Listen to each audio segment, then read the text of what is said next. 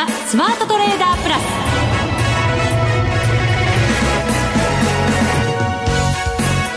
全国のリスナーの皆さんこんにちは。内田まさです。この時間はザ・スマートトレーダープラスをお送りしていきます。今日相棒の福永さんはちょっと遅い夏休みでございます。この方とともにお送りしてまいります。経済ジャーナリストの和島秀樹さんです。よろしくお願いいたします。和島でございます。お願いします。よろしくお願いします上がった日に和島さん。ありがとうございます。運がいい、はい、引きが強いなんかそんな感じですけど。今日はもう3万3000円台回復して終わりました。そうですね、まあ、うん、あの結果的になんで上がったのって言われるといまいちよくわからんっていうかね。今日はその説明に来ていただいてるんです。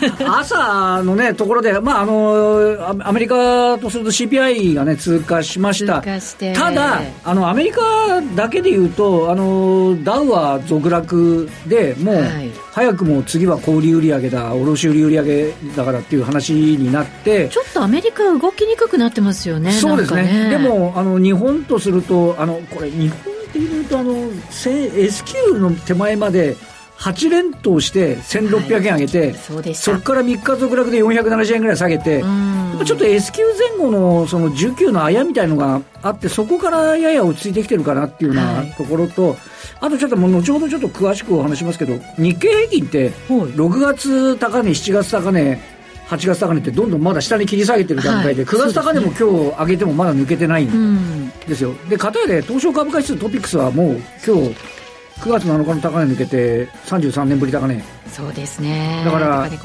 景色があの225見てるのとあの全銘柄の値動きを示すトピックスを見てるんじゃちょっと景色違うというところなので、はい、まあ、ちょっとこの辺りはね注意と。あとまあ日経平均的に言うとあの、えっと、S q メジャー S q ありましたけれどもその時の S q 値は3万2921円。はい、あの日当日3万2920円までしかいかなかったんです。そうなんですよね。だから一応1円だけ幻だったのははい。一応それは消したかなっていうね、はい、あのところもあるとは思いますね。そうするとねなんとなくしこりお持ちになりそうなところ抜けてきたっていうことは底堅くもしくは上ね追っていく？みたいな展開になってもおかしくはない、ねまあ、この日経平均の上値切り下げをまあ、ブレイクできるかどうかっていうところと、片やで、あの東証株価指トピックス見てる限りは別にあのジャクソンホールも CPI も 別に日本株って関係ないんじゃねっていう話にまあそうですね。確かにそうですね。で意外に私はそのここのトピックスの値動きの方がマーケット全体を示してるんじゃないかなっていうような。多くの投資家もじゃあこっちの感じですか？あので新高値の数とか見てもあのいやもちろんその保有ねお聞きの皆さんで保有株がいいの悪いのでしかもちょっとグロースなんか持ってた日には、あのどうにも辛い感じなんですけどそうですね。プライムの方のインデックスからするとやっぱりちょっとそのあのどちらかというとバリュー系の銘柄数も多いのでこちらの体温の方がなんか合ってるような感じがしないではないかなっていう気がしますよね。はい、ここからどうすればいいのか後ほど、はい、はい、コーナーで伺っていきたいと思います。お願いします。この番組はえー、マネックス証券の提供でお送りします。投資家のスマートトレーダー計画、よーい、ドンさあ、それでは引き続き和島さんに今日の相場の解説をしていただきましょう。改めて日経平均株価33,168円実践461円58銭高で大引けとなりました。そしてトピックス和島さんからもありましたが、高値更新となりましたね。今日は大引け2405.57ポイント、プラス26.93ポイントで1%を超える上昇となりました。日経平均ももちろん1%超える上昇で、今日は率で見ますと日経平均の方が大きかった。はい。で、あの、寄与度から見ても東京エレクトロンとか、まあ、昨日ののナスダックがまあ堅調でした。まあ、フィラデルフィア半導体株指数は、まあ、いまいち、えー、0.5%ぐらいの上昇だったんですけど、はい、で、あの、今日は、あの、バイ、あの、えっと、売買代金トップのレーザーテックですね、うん、こちらの方に、あの、新たな、その、半導体が微細化のための装置を開発したっていう報道を、あの、会社側の発表があって、まあ、それも少しこう追い風というような形になりました。そうですね。強い動きでしたね。はい。で、あのー、これやっぱ外部環境とちょっと分けなきゃいけないのは、外部環境的に言うと、CPI 抜けました。うん、まあ、ただ、えっ、ー、と、もう来週、あの、FOMC の結果発表が水曜日。そうですね。で、日銀そう、日銀の金融政策決定会合の結果発表もあるということなので、はい、アメリカのニューヨークダウだけ見て、市況を見てたら、いや、あの CPI は、まあ、あの、コアだけ見たら、あの、ちょっと鈍化してきて、まあ、OK じゃん。でも、あの、先ほど申し上げたように、ちょっと小売売上見なきゃいけないし、で、じゃあ、CPI が落ち着いてきたんなら、どうなのって話ですよね。うん、ね、あの、パウエルさんが、データ次第だって言ってるわけですから。そうなんですよね。ね、ね、ジャクソンホールでもデータ次第だって言ってるわけですから、うん、その今度のデータを見て、じゃあこれでもう利上げは実際打ち止めになったのっていうところ。そうですね。9月は大方もうやらないだろうっていう予想ですよね。そ、ねはい、その後がだから、もしかしたら11月にもってことですけど、それもないのかっていうことになりますよね。石田さんおっしゃる通りで、こと外部環境だけに視点を当てると、ちっとも10年債利回りは高止まりで、あの、低下してこないし、で、今回のその CPI もそうなんですけど、やっぱりあの、えっと、エネルギーも含むところで言うと、原油価格の上昇が、どうも効いてる。そうなんですよね。ね。で、あの、なんて言いますかね、ソフトランディングシナリオにもしなるんだと、原油の需要もそんなに落ちないで、片やでサウジ減産してるし、ロシア減産してるしみたいなところもあるので、やっぱりちょっと気がかりだ。で、うん、もう一点言うと、あの、先週の土曜日の読売新聞の報道、報道というか、読売新聞のインタビューで、上田総裁。はい。あの、はい、私はあの、読売新聞のあの、上田総裁のインタビューは、上田さんは何も変わってないと思うんですね。そうですよね。はい。でも、見出しを見て、みんな、みんなマーケットは、なんか、じゃ、何あの、条件次第によっちゃ、イールド株コントロールやめるのっていうふうに、一部取ってる節があるっていうか。はい。で、このタイミングでなんでこのインタビュー記事みたいなそうそうそうもうちょっとはてなはてななところありましたけど、そっちですよね。そうなんですよ、ね、あの、多分、あの、どう見返しても、何にも変わってないと思います。変わってないんですよ。でも、タイミング的にどうしてこのタイミングで日銀の金融政策決定会合がもうちょっとであるのに、んなんで一社で受けるんだって話。そうですよね。っていうのが、なんとなくもやもや、あの、もやもやします。で、その中で来週、ね、で、あの、今日、あの、国債の入札は順調だったみたいですけど、はい。あの、どうなっていくのかっていう部分は、やっぱりその外部環境上、見極めたいっていう話には、なってると。そうですね。でも、大方の人があのインタビュー記事を読んでも、はい、まあ、きっと日銀動かないだろうとは思ってると思うんですけど、はい、やっぱり警戒はしとかなきゃねっていうのにはなったんですよね、はい、気持ち的には、ね、ちょっと私、この後の話に絡めると、はい。私は、あの、いずれ、その日銀が動くと思うんですけど。それは正常化ね、正常化。で、おっしゃる通りで、正常化なんです。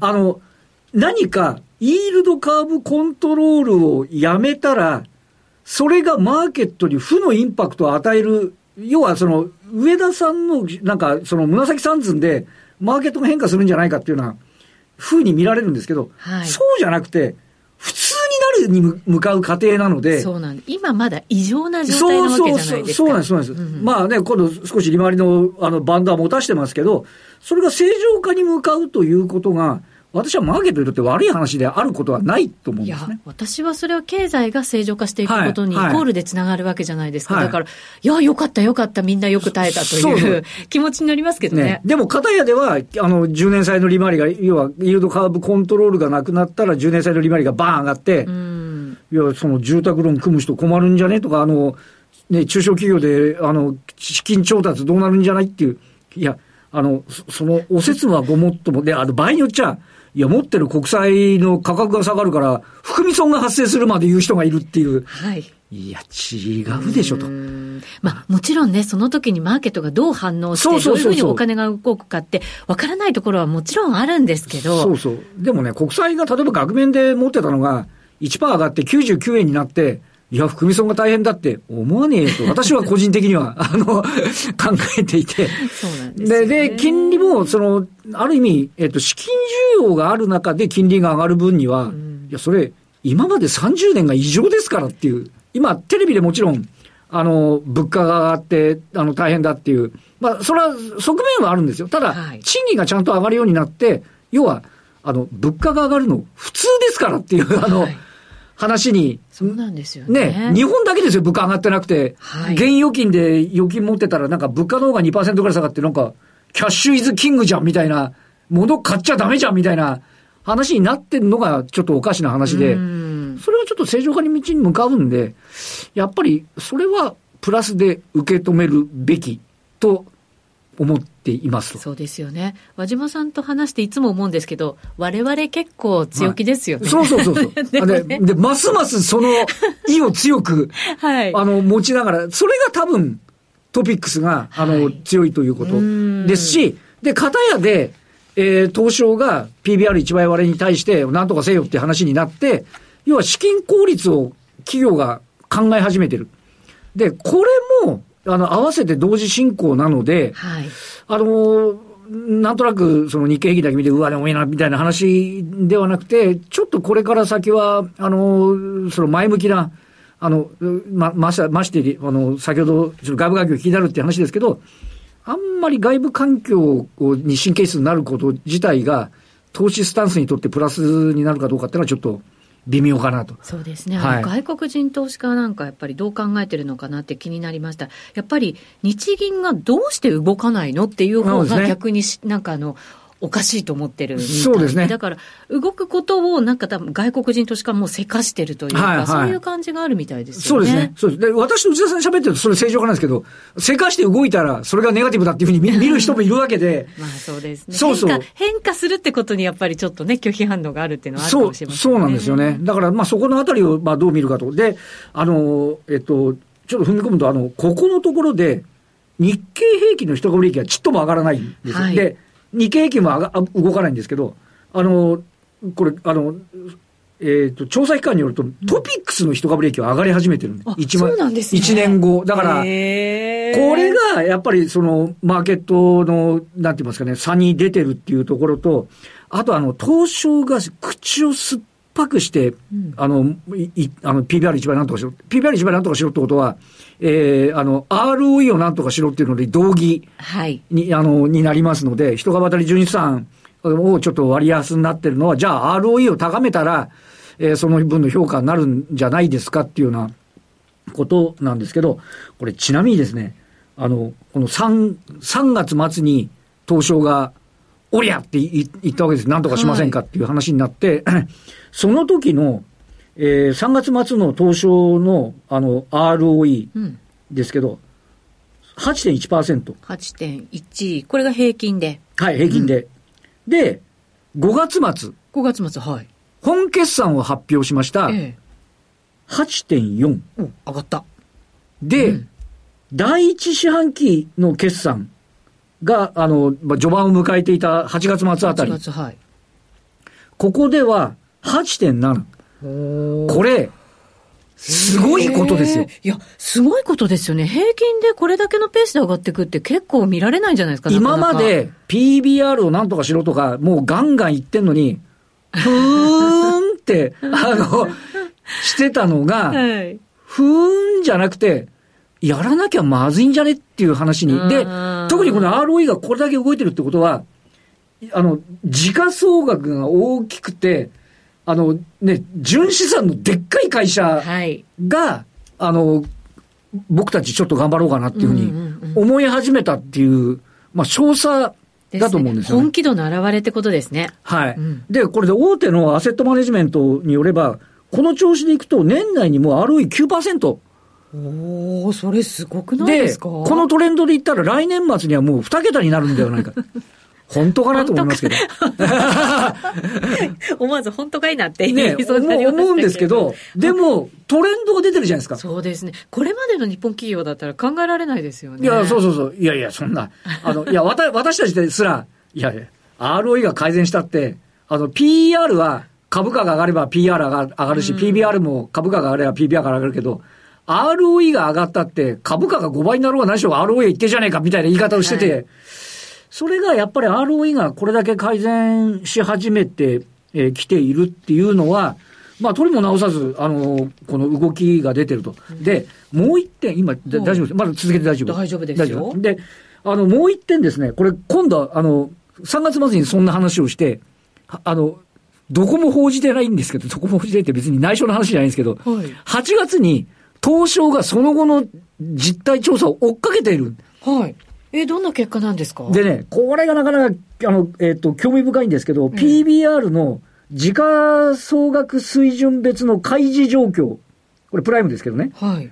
で、あの、なんとなく、ふーんって言ってたのが、ふーんじゃなくなってきているのが、これなかなか興味深いのが、あの、時価総額1000億円以上で、PBR が1倍未満の企業、まあ、でっかくて割安っていうのはバリューですけれども、はい、で、あの、それで、えっと、この、あの、PBR1 倍について、取り組みの開示と、あの、実際開示してるか検討中というものが、なんと45%が開示してる。45%、はい。はい。ちなみに、時価総額250億円未満は、25%しか開示してる、うん、ああ、ガクンと減っちゃうんですね。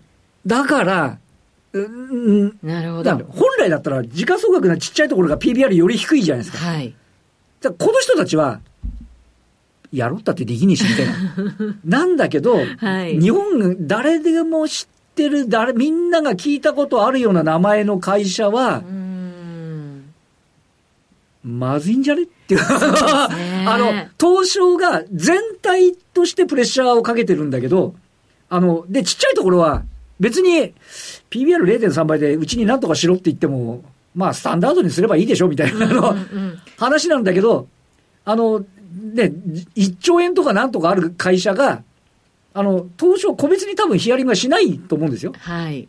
でも、なんかその、あの、決算説明会とかやったときに、後ろの方でい、いるかいないか、まあもちろんいないんですけど、東証の担当者が、大丈夫ですか？って、あの、やる気 ありますか？って、ちっちゃいとかともかく、オタクどうなの？って、こう後ろに囁いてる。なるほどね。日本の代表の企業として、どうなんですかと。そうそうそう。で、グローバルにね、投資家も注目してくれてるのに、それでいいんですかと。それでいいのかと。うん、海外の投資家ね、開けていて、はい、いや、オタク、なんか、PBR0.85 倍、ちょっとやれば、なんかいけるんじゃないのかなって、別に東証が後押ししてるわけじゃないけど、なんとなく経営幹部会議の時に、自社株買いでもしますかってあの、例えば、あとは、配当もちょっと見直しますかとか。増やしましょうかとか。業績あんまり良くないけど、増配しときましょうか。そうそう。で、とりあえず現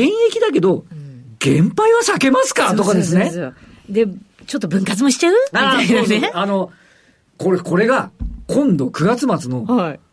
株式分割って異常に多いんですよ。へえ、やっぱ突出してるんですね、あの、もう見たことがないような。へえ、いまだに発表する企業ありますもんね。あ、そうそう。それも、もう名だたる企業が1対4とか1対5の分割で、で、これがリンクしてるのが、来年の1月の新ニーサですよね、はい。ですよね。投資しやすくなると。投資しやすくなると。で、企業サイドだって悪くないのは、長期で個人で持ってもらうっていうのは、悪くないわけですよ。そうですよ。だってコツコツこれから長い期間かけて貯めていく人たちなんですから。そうなんですよ。だからで、その分割して、そこの、その成長投資枠とやらに、うちも一枚噛んでもらえませんかね、頑張っちゃうんだけどなみたいな。いや、頑張っちゃうっていうのは分割しちゃうし。あの、で、あの、ちょっと前の3月末の時に新越化学工業は、新 NISA が始まって、あの、いろいろあって、長期投資がやっぱりどうでって言って、うちはついてはうちは株式分割する。あの、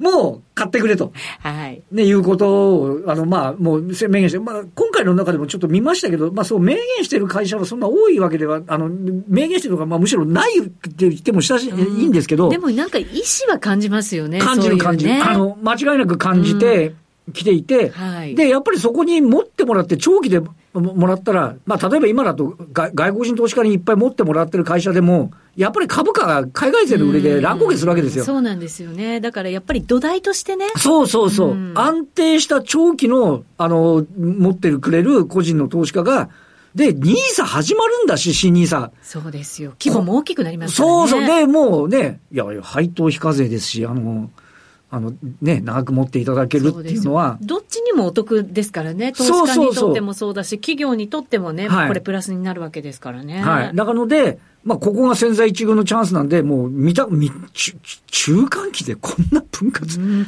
てことはあれじゃないですか、今年結構チャンスですよね、投資するってなるとね。そうです、やっぱり企業もだからいろいろ動き出してくるし。そうなんですよね。ちょっとね、いち早く我々は動きながら。はい、はい。うん、だからそこのところがチャンスになるということなんですよね。で、あとね、もう一点、付録なんですけど、はい。うん、あの、先週、アクティブ ETF っていうのが上場。はい、しました。で、あの、まあ、正直、あの、意外に出来高できたんですよ。で、はい話題になりましたもんね。はい。で、アクティビティブってのはご案内の通り、あの、に、あの、指数連動じゃなくていいよっていう話で、あのー、まあ、要は、皆さんが好きなタイプのやつを選んで、まあ、ベンチマークは多分、トピックスとかに比べてアウトパフォーマンス。で、今回のやつ3本あって、もちろんその、えっ、ー、と、えー、あの、企業のオーナーと一緒に成長していきましょうよみたいな話もあるんですけど、あの、やっぱり PBR1 倍訂正推進ファンドとかですね、はい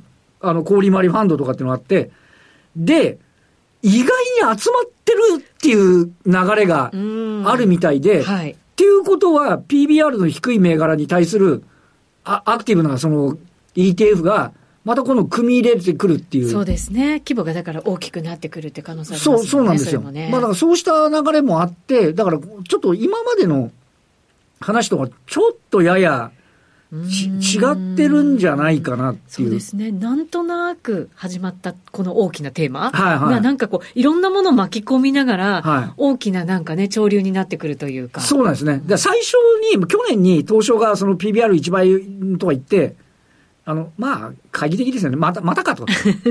そしたら今度あの、東証だけで外部の人に、はい、あの、やってもらって、あの、あで、これに対して東証はどうかって言ったら、東証が後から追加資料とか出してですね、なんかだんだんなんか、あ、なんか途中真剣になってきてるぞみたいな。お互いに真剣になってね。で、それがちょっと事業会社の方にも少しこう、ね、来て、で、先ほど申し上げた通り、ROE が、もう実際改善傾向に。これすごいですよ。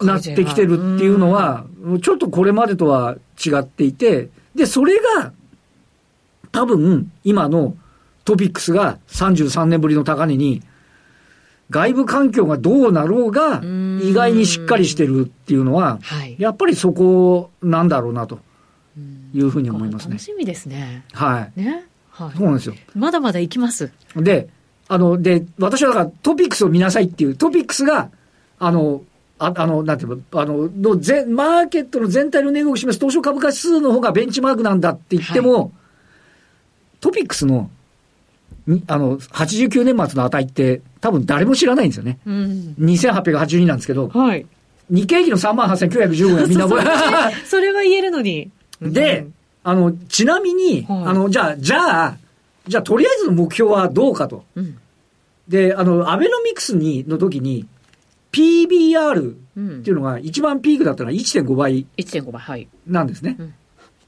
単純に、今の PBR の1.5倍すると、日経平均でいうと、まあ3万7000ぐらいに。だからまあそれぐらいまでは、日経平均ベースで言っても自然体かなと。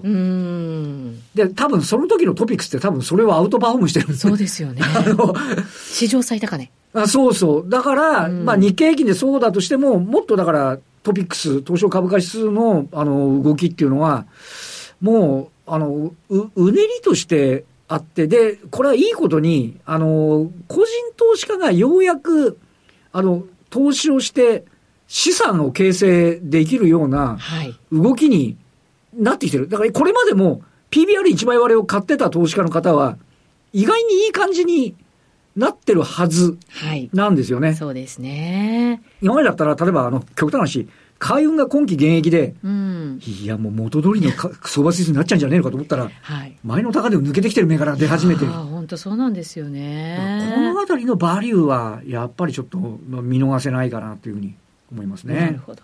スタジオの中も熱くなってまいりましたね。喋ってるとね。一旦クールダウン、お知らせ入れたいと思います。はいはい、マネックス証券からのお知らせです。投資家の皆様、マネックス銘柄スカウターをご存知ですか？マネックス銘柄スカウターは、マネックス証券に口座をお持ちの方が無料でご利用いただける日本株銘柄分析ツールです。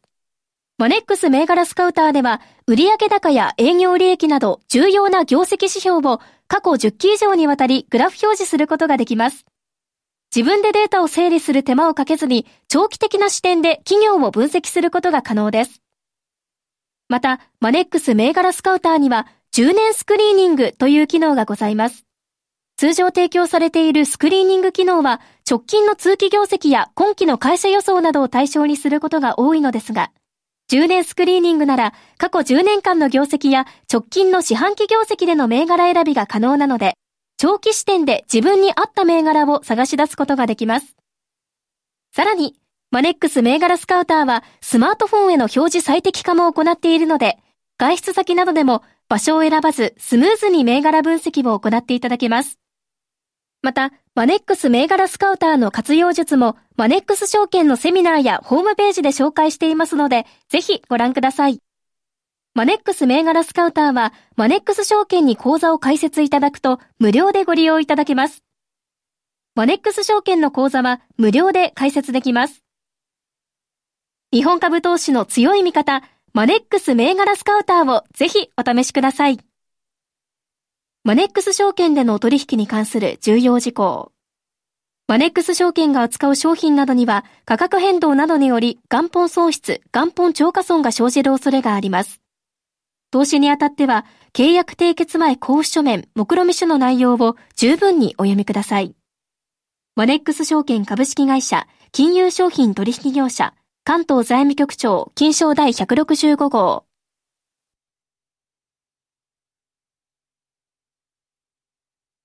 現在、ドル円ですけれども、147円15銭、16銭あたりで取引ということです、はい、で、今、日米の金利差で為替がどんどん円安になって、介入はどうかみたいな話してますけど、はいうん、私は自然体で放っておけば、はい、円安っていうか、ドル高基調はピークアウトしていく。それは金利差がもうあんまり広がらないからおっしゃる通りで、うん、で、あの、アメリカはソフトランディングに向かっていくんですけど、先ほど来申し上げた通り、日本は、あの、経済が正常化に向かうんで、うんあの、今の金利低くて、で、イールドカーブコントロールでどうのこうので為替っていうのはもちろんその専門家の方にお任せしたいところですけど、長い目で見たら、日本の景況感が改善していく中で、アメリカの方は少しまだブレーキかかってる状態なんで、あの、極端に多分円高ドル安にはならないですけど、ぼんやりこうピークアウトしてですね、一番いいんじゃないですかそうそう。で、それが一番企業も対応できて、輸出企業もいいし、輸入企業も。輸入企業もいいし。時間があるからね。で、あの、余裕が出てきた日本の